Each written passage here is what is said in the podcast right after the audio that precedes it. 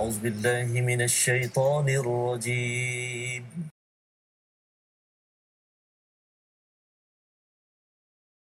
أعوذ بالله من الشيطان الرجيم. بسم الله الرحمن الرحيم. الحمد لله رب العالمين. الرحمن الرحيم. مالك يوم الدين. إياك نعبد وإياك نستعين. اهدنا الصراط المستقيم.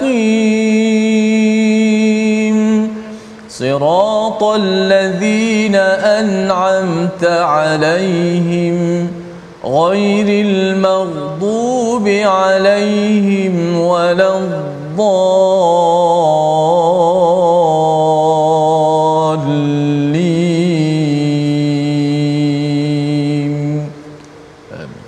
Assalamualaikum warahmatullahi wabarakatuh. Alhamdulillah wassalatu wassalamu ala Rasulillah wa ala alihi wa man wala syada la ilaha illallah syada Muhammadan abduhu wa rasuluhu. Allahumma salli ala sayidina Muhammad wa ala alihi wa sahbihi ajma'in. Amma ba'du. Apa khabar tuan-tuan dan puan yang dirahmati Allah sekalian? Kita bertemu dalam My Quran Time baca faham amal pada hari ini bersama Al-Fadil Ustaz Tirmizi Ali. Apa khabar Ustaz? Baik alhamdulillah. Allah. Alhamdulillah Ustaz ya. Kita berada pada halaman 599 pada hari ini bersama dengan tuan-tuan yang berada di rumah untuk sama-sama kita terus istiqamah bersama al-Quran dan terus ingin kita melihat kepada surah-surah yang pendek daripada juz amma tetapi mesejnya itu amat mendalam amat-amat berkesan untuk sama-sama kita maklumi untuk sama-sama kita baca untuk kita faham dan terus kita harapnya beramal selepas kita mendengar dan baca berulang kali.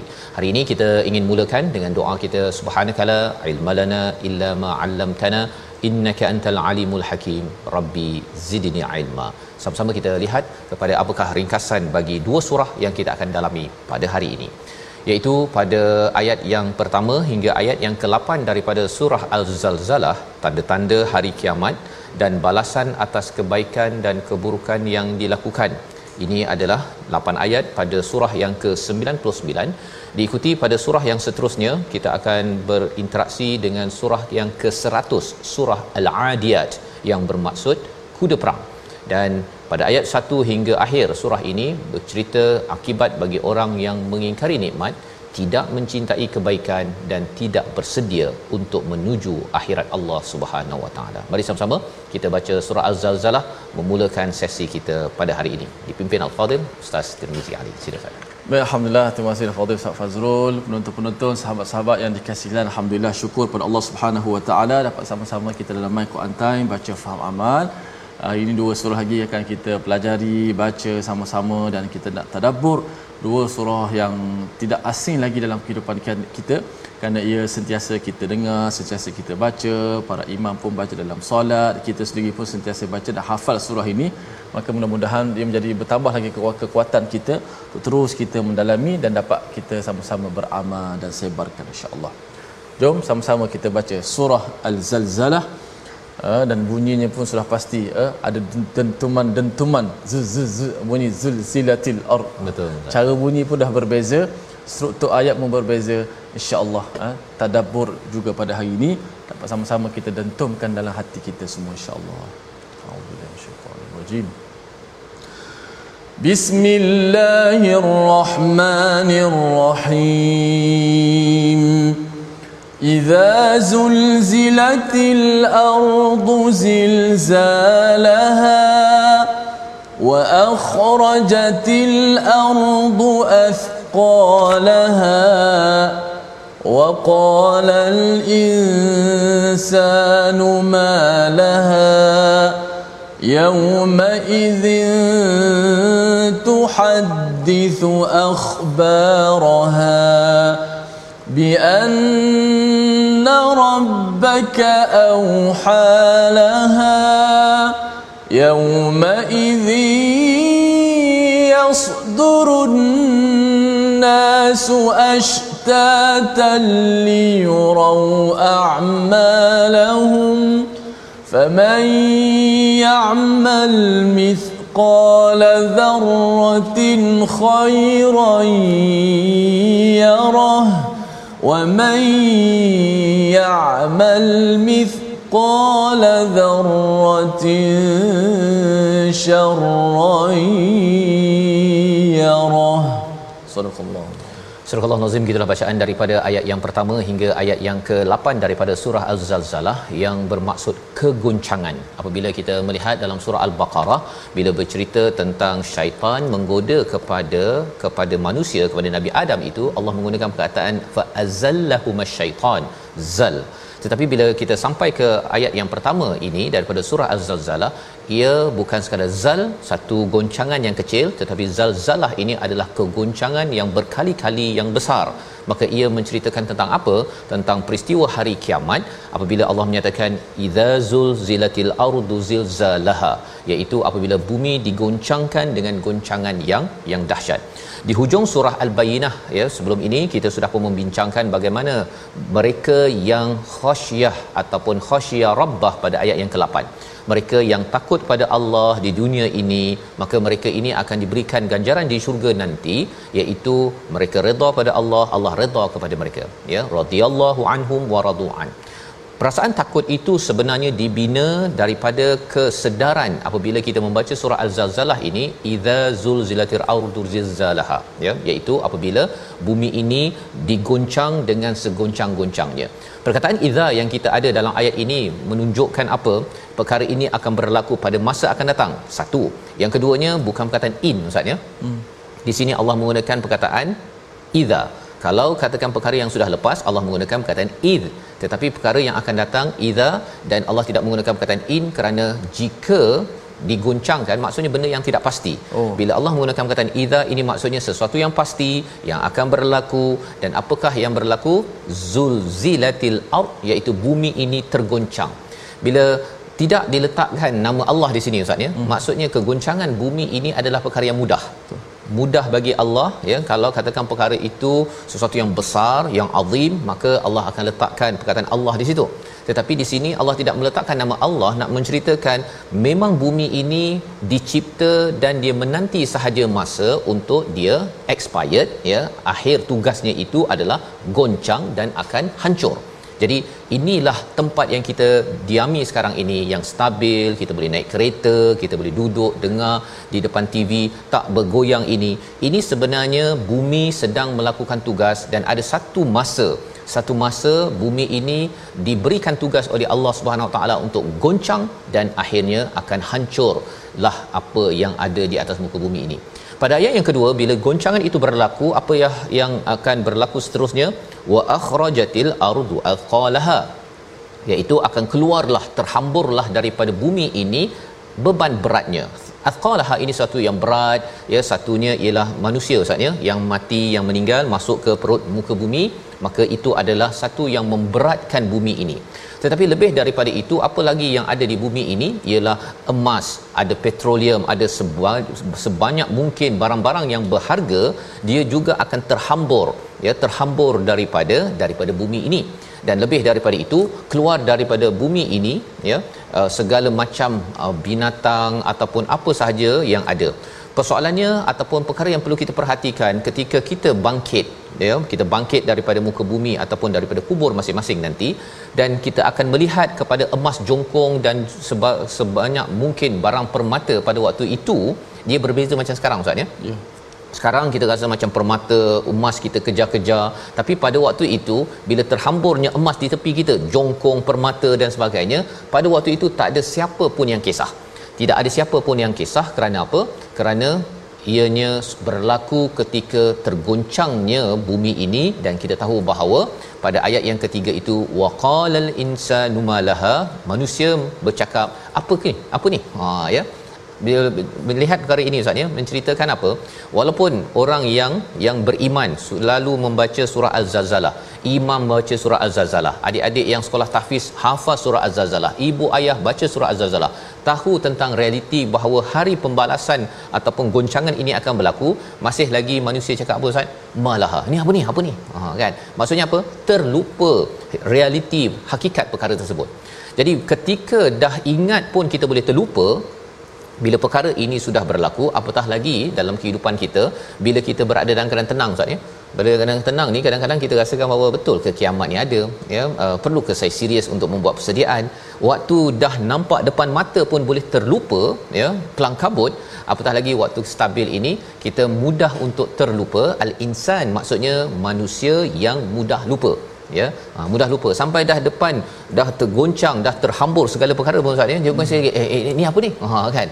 Jadi ini adalah satu peringatan kepada kita agar kita jangan tunggu sampai tergoncangnya bumi barulah kita akan teringat bahawa sebenarnya bahawa saya perlu membuat persediaan sehingga ke hari Az-Zalzalah ini sendiri. Ayat yang keempat, ayat yang kelima dan keenam. Kita nak baca sekali lagi kerana ayat ini biasa kita hafal, selalu kita ulang tapi yauma idzin ya perkataan yauma idzin itu pada hari itu ada perbezaan dengan perkataan idza idza apabila berlaku ustaz ya? Hmm. yauma idzin pada hari itu berlaku. Tetapi bila Allah menggunakan perkataan yauma idzin itu menandakan Allah amat murka amat marah ya. Kerana apa? Kerana ianya tidak dipandang serius oleh ramai manusia sehingga kan dah sampai hari zalzalah pun masih lagi tertanya-tanya eh ini ini apakah perkara tersebut kemurkaan Allah itu Allah gambarkan pada ayat 4 5 6 kita baca bersama Al-Fadil Ustaz Tirmizi untuk kita jadikan sebagai peringatan. Sila Ustaz. Masya-Allah Ustaz Fazrul dan juga penonton-penonton sahabat Al-Quran. Itulah kita dengar bagaimana uh, goncangan uh, ayat-ayat yang Allah Subhanahu Wa Taala turunkan surah Zalzalah ini. Mudah-mudahan mampu menggoncangkan hati kita semua pada hari yang betul-betul besar hari Allah Taala murka kepada kita semua. Mudah-mudahan kita mendapat rahmat Allah Subhanahu Wa Taala dan tak lain tak bukan. Inilah bekalan yang kita nak hadapi bekalan yang perlu kita ambil segera sebelum kita berdepan dengan hari yang sangat besar. Yauma idzin ustaz eh? ya. Maksudnya ketika itu? Pada hari itu. Pada hari itu ya. masya-Allah. Yauma. Mudah-mudahan ayat ini mampu menyedarkan kita insya-Allah. Auzubillahi minasyaitonirrajim yauma idzin tuhaddithu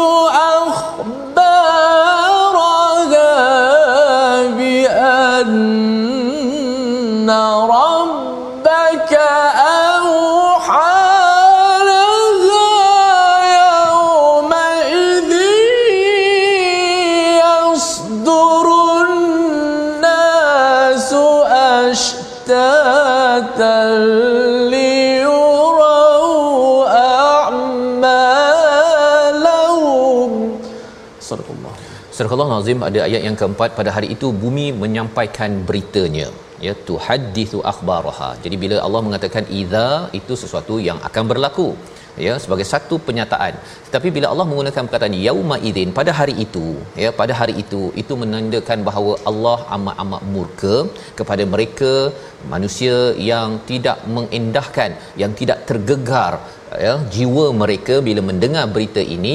Dan bila dah sampai pada hari zalzalah pun masih lagi kata malaha malaha apa yang dia berlaku? Ya nak menunjukkan betapa alpa dan lalainya insan. Dan Allah bawakan surah ini agar kita jangan lalai ya kalau terlalai pun bila dibacakan surah ini kita akan selalu cakna tentang apakah yang perlu kita buat persediaan. Hari itu apa Allah cakap?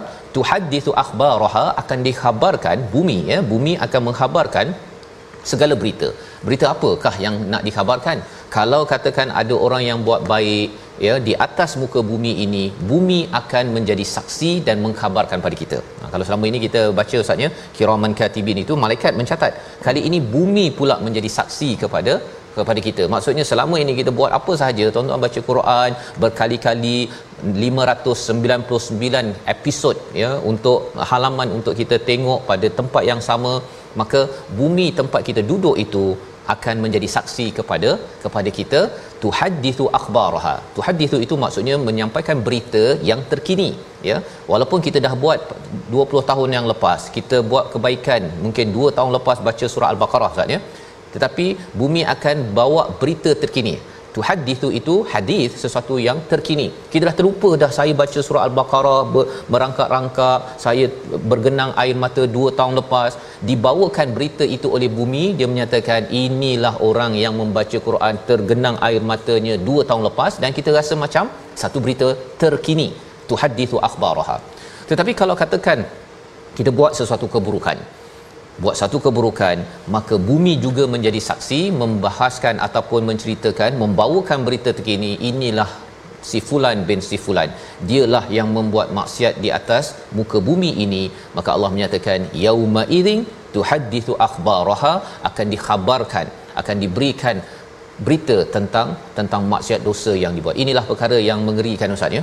Bila katakan saya ya ada perkara-perkara dosa yang dibuat kena bumi pula yang menjadi saksi ya sebabnya mengapa sunnah kalau kita sembahyang sunat itu kita berubah uh, tempat kan? Disebabkan bumi akan menjadi saksi si fulan si fulan ya dia menunaikan sembahyang sunatnya bumi menjadi saksi kepada kebaikan yang ada.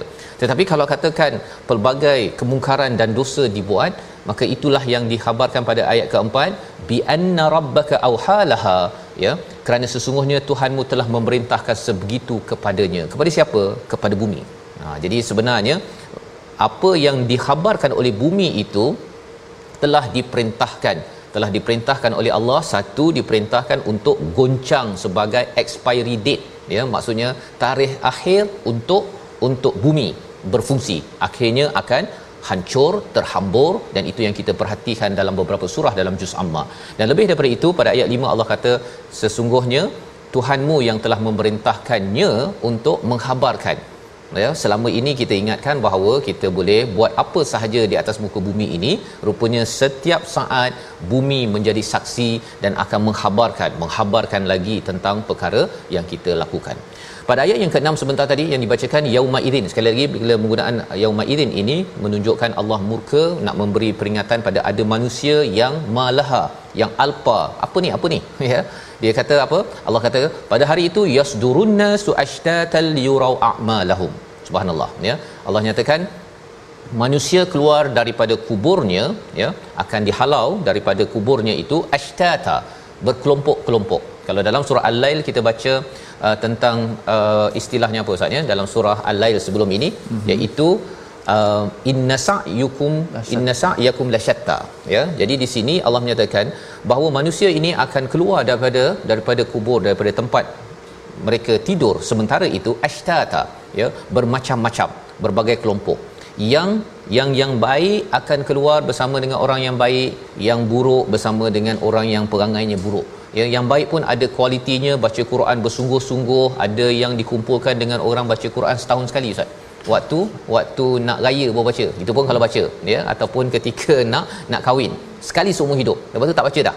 Maka akan dikumpulkan ashtata bersama-sama dengan kelompok mengikut amalan masing-masing dan akan dilihatkan amalnya. Dan ini yang menakutkan ustaz. Hmm. dilihatkan amalnya itu pasal kalau kita buat baik nanti kita tengok buat baik. Allah ya Allah. Sebenarnya aku kena buat lebih baik lagi daripada apa yang ada. Betul. ya bagi orang yang buat baik ni. Orang buat baik dia tengok ya Allah tak cukup sebenarnya baca Quran kena lebih lagi sedekah lebih lagi. Tapi lah ustaz ya kalau katakan hati tidak digoncangkan dia rasakan alah saya dah derma saya dah solat saya dah dah dah ini adalah peringatan bila imam baca ayat yang ke-6 ini menyebabkan lepas itu kita akan menambah lagi amal kita. Kerana kita mahu dinampakkan amal itu amal yang baik yang lebih banyak lagi di sisi Allah SWT tetapi bagi orang yang berbuat keburukan yang buat keburukan lagi mencabar Ustaz. Dia kata alangkah ruginya hari itu aku tak tinggalkan dosa aku tak tinggalkan maksiat. Mengapa aku tak buat perkara tersebut? Padahal sebenarnya surah az-zalzalah saya dah baca Ha, yang itu dia bila baca surah ni dia jadi segan ya bila ingat balik dosa-dosa yang kita buat. Dan perasaan itulah yang wajar muncul sehingga kan kita rasa ya Allah aku nak baiki aku nak bertaubat ya Allah. Ya bukan sekadar surah az-zalzalah ni sebagai satu surah pendek yang dibaca sambil lalu sah sahaja. Pada ayat yang ke-7 ke-8 amal apakah yang akan dinampakkan? Kalau awal surah ini nyatakan benda yang besar iaitu bumi digoncangkan hujung surah ini Allah bawakan suatu perkara yang amat kecil kecilnya itu cukup untuk menggoncangkan jiwa manusia bila berlaku az-zalzalah ayat 7 ke 8 kita baca sekali lagi bersama Ustaz Tirmizi masya-Allah. Dan mudah-mudahan Ustaz Faham kita tak uh, sentiasa rasa cukup apa yang kita lakukan. Betul. Sebab saya ada pernah dengar satu pepatah uh, saya tak pasti dia mana kata kamu akan uh, jadi jahat rosak apabila kamu rasa kamu baik. Betul. Dengan maksudnya bila kita rasa kita baik, kita bimbang-bimbang kita dah berpada pada apa kita buat, kita kata tak apalah ni bagi orang lain lah aku dah buat kebaikan. Mm-hmm. Kita teruskan buat kebaikan. Kita rasa kita cukup, kita rasa kita kurang, kita rasa kita lemah jauhnya daripada kebaikan sehingga kita sentiasa buat kebaikan. Ayat 7 8 kita pasakkan sekali lagi apa yang dimaksud Safah. Ini sekecil-kecilnya. Okey. Auzubillahi minasyaitanir فمن يعمل مثقال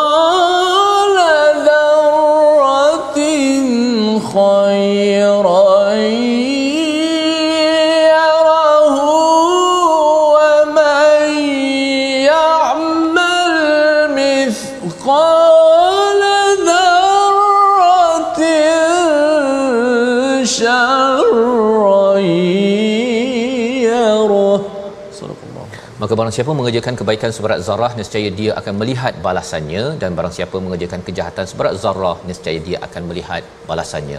Ini adalah cara berpandangan mikroskopik berperingkat mikro di mana kita tidak mengambil enteng Ustaz ya. Tak mengambil enteng atas apa kebaikan yang kita ingin ditawarkan untuk buat. Jangan pandang enteng kalau ada orang minta tolong, ada orang minta tolong baca Quran walaupun satu huruf dan jangan memandang enteng mudah kepada keburukan yang dibuat. Malah lebih daripada itu kalau buat kebaikan Ustaz ya kalau kita dapat satu nanti Allah ganjarkan 10 kali ganda 700 kali ganda dalam buku catatan ledger kita itu buku kitab kita itu. Pada waktu itu kita kena ingat bahawa segala apa yang ada ini sebenarnya adalah rahmat daripada Allah Subhanahu Wa Taala. Malam Lailatul Qadar sampai seribu bulan maksudnya kalau ada banyak catatan tu jangan rasa bagus pula ya. Dalam hidup kita ni kalau kita buat baik sebenarnya jangan rasa bagus itu adalah rahmat Allah dan Allah beri ganjaran yang pelbagai. Kalau buat buruk maka kita kena ingat bahawa kita buat buruk itu kepada Tuhan yang tak pernah buat buruk kepada kita. Subhanallah astaghfirullah kita ucapkan bila kita mendengar surah az-zalzalah. Membawa kepada perkataan pilihan kita pada hari ini kita saksikan iaitu zalzala menggoncangkan enam kali disebut di dalam al-Quran dan ia bermaksud goncangan yang besar tetapi sebenarnya ia bermula dengan goncangan kecil. Apabila dosa dibuat kalau ia dipandang enteng kita akan bergegar. Dan kalau kita amat bergegar untuk membuat kebaikan saya mesti ambil peluang yang ada insya-Allah kita akan diselamatkan pada hari al-zalzalah. Kita berehat sebentar dalam my Quran time baca faham amal insya-Allah. insya-Allah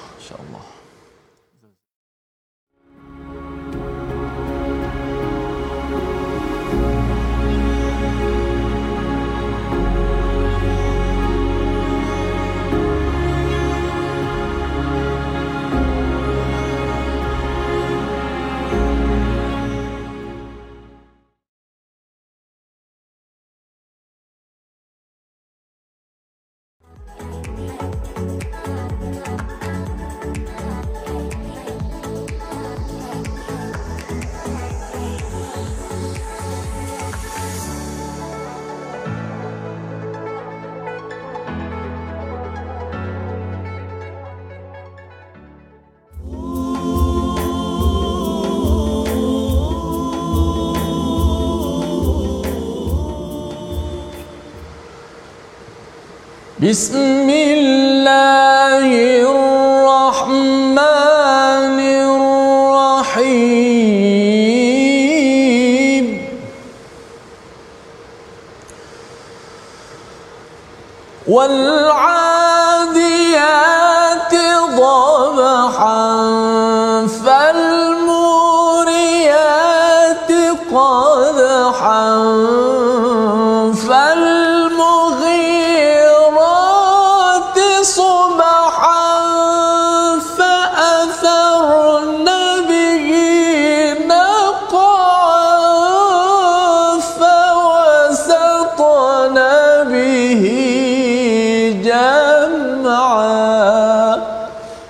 Allahul Azim. Petikan ayat daripada ayat pertama hingga kelima suratul Adiyat. Insyaallah akan sama-sama kita baca dan juga tadabbur uh, tentang surah Al-Adiyat. Kita berpindah pada surah seterusnya selepas surah Zalzalah tentang goncangan. Masuk pula surah kuda perang. Apa itu dia masukkan dengan kuda perang? Kenapa ada perkataan kuda di sini digunakan binatang kuda. Insyaallah sama-samalah kita belajar selepas ini insyaallah. Baik sahabat-sahabat sekalian terima kasih kepada semua. Terus setia dalam my Quran time baca faham amal muka surat 599 dah. Dah menghampiri ke penghujung uh, muka surah al-Quran. Uh, walau bagaimanapun kita terus istiqamah terus kita bersama dengan al-Quran Karim. Mudah-mudahan Allah Taala permudahkan segala urusan kita dan terima amalan kita insya-Allah. Jom kita ngaji sikit tajwid pada hari ini. Kita lihat slide kita kenaan dengan perkataan yang ayat pertama daripada surah Az-Zalzalah yang telah kita baca sebentar tadi idza zulzilatil ardu zilzalaha. Kita nak jelaskan sempurnakan sebutan. Ada huruf za di awal ayat ini ha, huruf za yang mana hujung lidah itu berada di bawah gigi kacip atas. Maksudnya hujung lidah tu dikeluarkan sedikit. Selepas tu ada huruf zai yang huruf yang lebih kuat ha, za zi zu. Ada beberapa huruf zai zulzilati ada dua.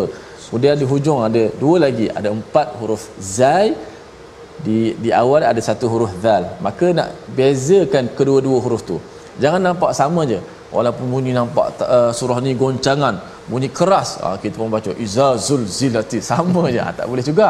Kena seni dalam pengambilan huruf uh, kelembutan dalam pengambilan huruf ataupun sebutan huruf tu biar tepat uh, jangan kita nampak goncangan azab ni. Ha, azab tu tetap huruf zal bukan huruf zai. Walaupun dah di Melayu kan kita tekan habis-habis dengan z kan. Tapi Quran kita tetap kena follow macam Ustaz kata. Kena follow rapat-rapat kena ikut disiplin dia. Jangan izazul tak boleh izazu bezakan yang pertama iza.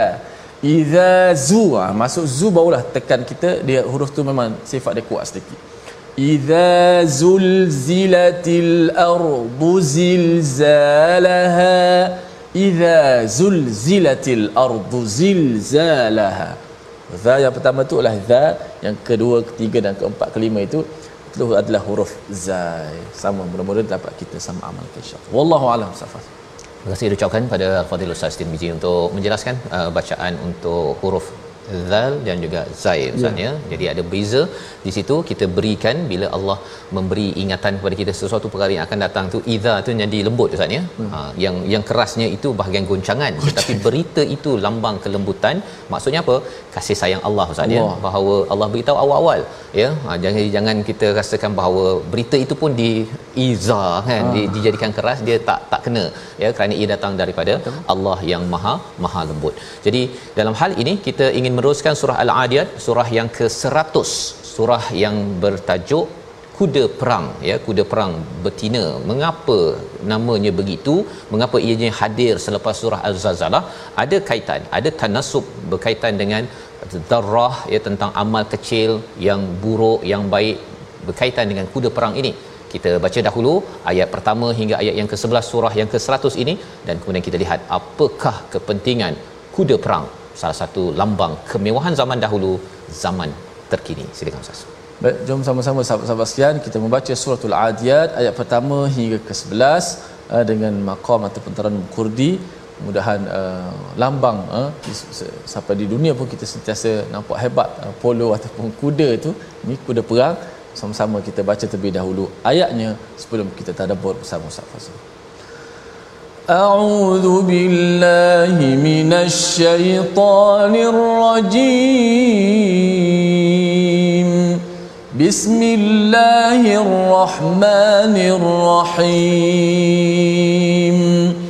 والعاديات ضبحا فالموريات قدحا فالمغيرات صبحا. فأثرن به نقعا فوسطن به جمعا إن الإنسان لربه لكنود وإنه على ذلك لشهيد وإن إنه لحب بالخير لشديد. أفلا يعلم إذا بعثر ما في القبور وحصل ما في الصدور.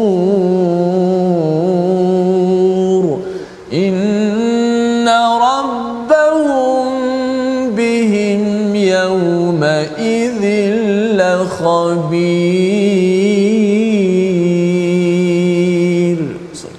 Surah Allah Nazim itulah bacaan ayat pertama hingga ayat yang ke-11 daripada surah Al-Adiyat, surah yang pendek Ustaz ya, surah yang pendek tetapi isi je itu adalah amat-amat panjang tentang kehidupan kita. Apabila kita sudah pun membaca surah Al-Zalzalah sebentar tadi di hujung Allah menyatakan famay ya'mal mithqala zarratin khairan yarah walaupun seorang itu beramal dengan seberat zarrah ya kalau kita bercakap tentang zaman sekarang orang bercakap tentang atom ataupun orang bercakap tentang kuap. Contohnya istilah-istilah dalam ilmu fizik ataupun sains yang bercerita tentang perkara yang amat kecil. Walaupun kecil kebaikan itu tetap juga mereka akan melihatnya. Kita akan melihatnya. Dan bila kita melihatnya itu tanpa mikroskop ataupun alat-alat untuk melihatnya nak menceritakannya apa? Kita akan amat gembira dapat melakukan kebaikan tersebut. Malah kita masih lagi rasa kecewa mengapa saya tidak menambah amal baik ini? Ya mengapa hanya ini sahaja dan bagi orang yang berbuat keburukan dia akan nampak dan dia akan kecewa dia akan meronta menangis tersiksa kerana apa kerana sudah terlambat untuk untuk memanfaatkan kestabilan di atas muka bumi ini untuk dilaksanakan kebaikan demi kebaikan. Jadi dalam akhir surah Az-Zalzalah ini membawa kita kepada surah Al-Adiyat. Allah bersumpah demi kuda perang yang berlari kencang termengah-mengah. Dabha Ustaz ya. Dabha tu maksudnya perkataan ha itu dia macam bernafas Ustaz. Oh. Ya. Ha, kan kalau bunyi uh, apa merengus bagi seekor kuda perang tersebut maka inilah yang Allah bawakan bagi orang-orang musyrik di Mekah itu orang-orang Mekah bila mereka didengarkan tentang kuda ya kalau dengar tazkirah silalah beriman pada hari kiamat orang tak nak dengar Betul. Tetapi bila dibawakan kalau zaman sekarang ni ustaz ni uh, yang istilahnya macam kereta ke kuda ke perang ke dia istilahnya action movie. Hmm. Uh, ya filem-filem yang ada bergaduh-gaduh berperang-perang tu orang rasa oh ini menarik ni. Ini juga adalah hiburan bagi orang-orang Arab di Mekah pada waktu itu dan bila dibawakan wal adiyati dhabha mereka memberi perhatian kepada sumpah yang Allah bawakan kuda perang yang tangkas yang termengah-mengah maksudnya merengus dengan keras kerana kerana berlari laju di di dalam di padang pasir ketika berperang. Fal muriyati qadha ya fa itu menunjukkan kembali balik kepada al adiyat tadi iaitu kuda itu apa sifatnya? Kuda itu memercikkan qadha ya percikan api daripada ladamnya ustaz ya. Ladam kaki je itu bila dia ber, bersentuh dengan dengan batu ataupun pasir pada waktu itu akan ter terpancar api ya gemercik api pada waktu itu maka ini yang digambarkan pada ayat nombor 2 fal mughirati subha dan ia menyerang menyerang pada waktu apa? Pada waktu subuh. Cuba bayangkan pada waktu subuh masih lagi boleh terpancar api. Waktu subuh biasanya kan uh, lembab ustaz kan? Hmm. lembab sepatutnya tak berapa apilah kira panas sajalah ladamnya dengan batu yang bersentuh tetapi kerana amat tangkas kerana amat ganas maka ini yang dibawakan. Malah lebih daripada itu fa atharun nabihi naqa debu berterbangan. Debu berterbangan. Subuh-subuh dah terbang debu patutnya ada ada embun ustaz ya. Embun itu yang akan menyebabkan dia taklah terbang debu-debu yang ada. Kalau tengah hari itu uh, bolehlah jadi begitu. Tetapi disebabkan oleh ketangkasan kuda ini maka Allah menyatakan debu pada waktu pagi pun terhasil daripada larian kuda tersebut. Pada ayat yang kelima Allah menyatakan lagi fawasatna bihi jam'a dan apakah yang dibuat oleh kuda tersebut? Dia menerbu men, men, menyerang ke mana? Adakah di tepi saja? Bukan. Sampai ke tengah kepada kumpulan musuh-musuh. Nak menceritakan kuda ini amat tangkas amat berani dan bersedia sahaja untuk melawan dan melawan dan melawan. Sampai ayat nombor terus. Dia kalau filem tu saatnya dia macam ha kan? Hitam. Ya tak ada isi. Apakah sebenarnya? Next what's next? Kan? Allah kata innal insana li rabbih lakanud. Ha ini sebenarnya topik yang Allah nak sampaikan kepada orang-orang yang dah dah dah thrill, dah teruja nak mendengar dan nak melihat action movie yang seterusnya apa aksi-aksi bagi kuda tersebut bila sudah menarik perhatian maka Allah bawakan sila beri perhatian pada mesej yang betul innal insana li rabbih lakanud. Sesungguhnya manusia ini insan ini yang selalu lupa kepada Tuhannya selalu berada dalam keadaan kanud. Apa maksud kanud? Iaitu ingkar kepada Allah Subhanahu Wa Taala. Jadi sebenarnya Allah nak beritahu kepada kita usahanya kuda ini kuda-kudanya pun hebat tangkas tetapi bila dia sudah menyerang sudah beraksi hebat akhirnya tuannya panggil dia akan balik ke kandang juga balik ke kandang. Tetapi Allah menyatakan manusia ini selalu lupa. Dia dah dapat dah pelbagai perkara, sudah tangkas, sudah berkuasa, sudah pakar dalam pekerjaannya. Tetapi akhirnya dia tidak bersyukur seperti kuda yang balik kandang. Sepatutnya manusia balik ke ke tempat Tuhan untuk bermunajat kembali kepada Allah Subhanahu Wa Taala. Ini mesej pada ayat nombor 6 Allah beritahu dan ini sudah tentunya ada kaitan dengan hujung surah Az-Zalzalah sebentar tadi iaitu orang yang mengambil enteng kepada perkara keburukan yang kecil. Adalah orang yang kanud ya orang yang engkar. Tidak seperti kuda. Kuda pun tahu. Kalau katakan bos dia kata kiri dia ke kiri kan? Kalau kena tendang sikit dia dia akan laju. Kalau katakan tarik dia akan perlahan. Kan begitu? Dia amat sensitif dengan dengan tarikan plana yang ada. Tetapi bagi seorang manusia kadang-kadang dia tak berapa sensitif ustaz dia tak berapa sensitif dan ini adalah templak sindiran Allah kepada orang-orang yang suka kuda. Zaman sekarang orang suka kereta lambang kuda ustaz. Hmm. ha kan? Kaya amat sensitif kudanya. Kalau keretanya itu mungkin berbunyi sikit ke ataupun tercala dia amat sensitif tetapi tidak terkesan calaran kepada hati yang kanud yang kufur ataupun engkar kepada Allah Subhanahu taala. Pada ayat yang ketujuh dan ayat yang ke-8 kita baca sekali lagi Allah menceritakan lagi apakah sifat manusia yang kita harapkan. Kita dapat ambil pelajaran dan pelajaran ini sudah tentunya ada kaitan dengan kuda perang yang sebenarnya taat pada ketua kita taat pada yang esa. Ayat 78 bersama Ustaz Tirmizi. Baik, mudah-mudahan uh, kita sama-sama dapat mengambil pengajaran daripada sebahagian daripada surah Al-Adiyat sebentar tadi yang kita hilang fokus uh, walaupun disebut tentang kuda tapi terus di, diperingatkan kepada kita uh, tentang uh, kita selaku manusia uh, yang janganlah kita menjadi kanut ya sama kan kita ingkar kepada Allah Subhanahu wa taala. Auzubillahi minasyaitanir Bismillahirrahmanirrahim.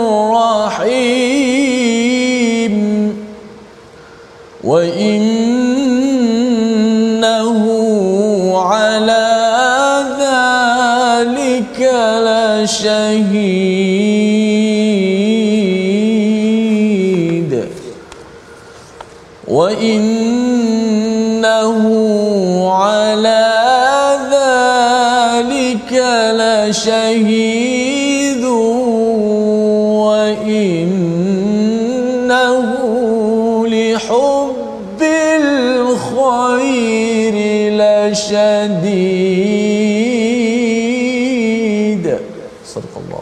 Surah Al-Azim ayat yang ketujuh dan sesungguhnya dia manusia menyaksikan mengakui keingkarannya pada ayat yang ke-8 dan sesungguhnya cintanya kepada harta benda benar-benar berlebihan. Ini adalah sifat manusia kanut sebentar tadi iaitu ingkarnya manusia. Kita semua tuan-tuan ada kemungkinan untuk ingkar kepada Tuhan kerana salah satu daripada perkara yang menyebabkan keingkaran itu wa innahu ala dzalika la. Sesungguhnya manusia itu dia menyaksikan apa maksudnya? Maksudnya ialah dalam kehidupan kita ini kita sebenarnya tahu mana yang betul, mana yang tidak betul. Mana yang betul, mana yang tidak tidak betul. Tetapi perkara yang betul itu kadang-kadang ditekan ustaz. Maksudnya tak apalah kan, ala kecil je kot kan, lambat lagi kan. Saya muda lagi ataupun ah, saya dah buat baik sebelum ini. Itu kalau dia buat kebaikan.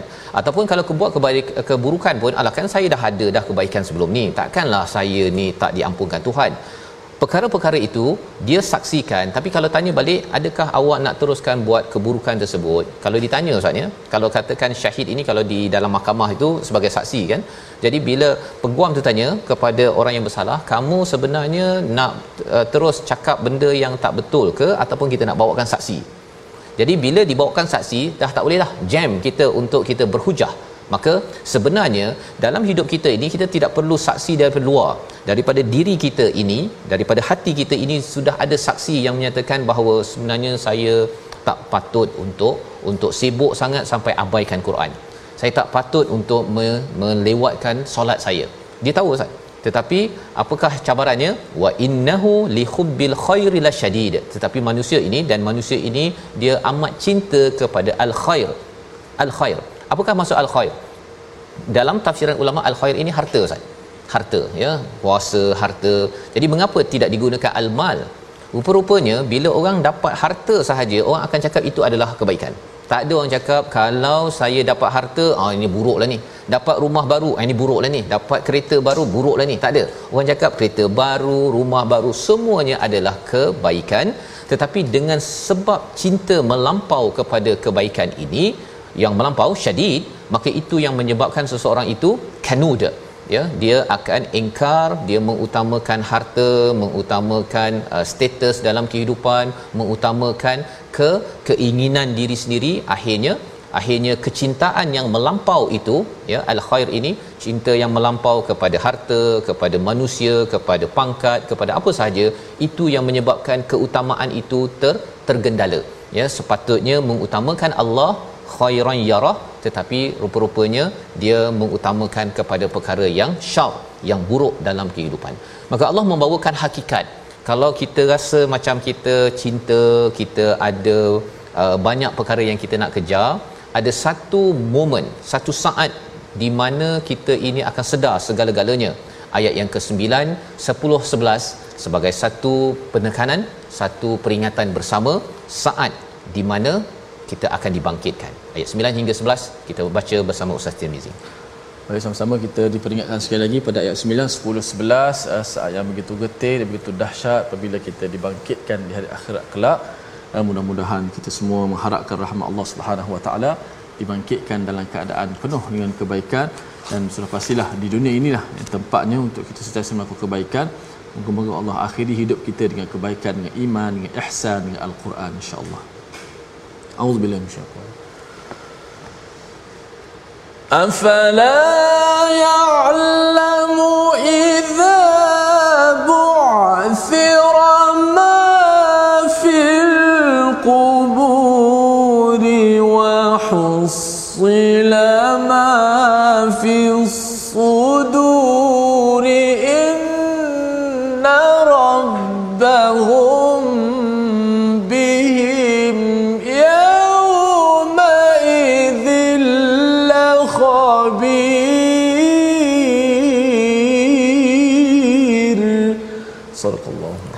Allah Azim tidakkah dia mengetahui apa yang di dalam kubur pasti akan dikeluarkan dan apa yang tersimpan dalam dada akan didedahkan. Dua perkara ya daripada kubur akan dikeluarkan maksudnya kita akan bangkit bertemu Allah Subhanahu Wa Taala dan yang keduanya wahusila ma fis sudur husila ini maksudnya seperti kalau kita ada buah maksudnya hmm. kita buang kulitnya itu tinggal isinya maka itu namanya husila mengeluarkan isi maka Allah kata wahusila ma fis sudur Allah akan keluarkan isi hati kita.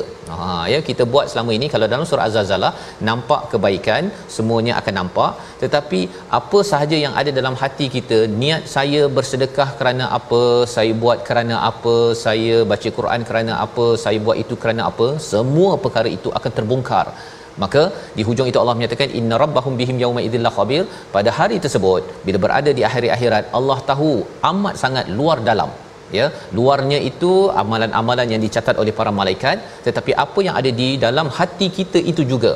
Allah amat khabir amat teliti sehingga kan kita tidak boleh bersembunyi lagi walaupun walaupun kita rasa bahawa kita melakukan kebaikan. Sebagai satu peringatan besar membawa pada resolusi kita pada hari ini kita saksikan yang pertama resolusi kita ialah untuk sama-sama kita peka dengan tanda-tanda kiamat dan segera beramal yang pertama. Yang kedua berusaha setiap hari untuk melakukan kebaikan dan meninggalkan keburukan walau sekecil mana pun yang kita kita peroleh. Dan seterusnya perangi hawa nafsu dan berfikir untuk kebaikan dunia akhirat. Dan seterusnya hindari cintakan harta melampau dengan banyakkan berkongsi dan bersedekah sebagai bekal amal kita insyaallah silakan Bismillahirrahmanirrahim. Alhamdulillah wassalatu wassalamu ala Rasulillah. Ya Allah ya Tuhan kami berilah kekuatan kepada kami untuk sentiasa kami istiqamah dan di atas jalan kebenaran ya Allah.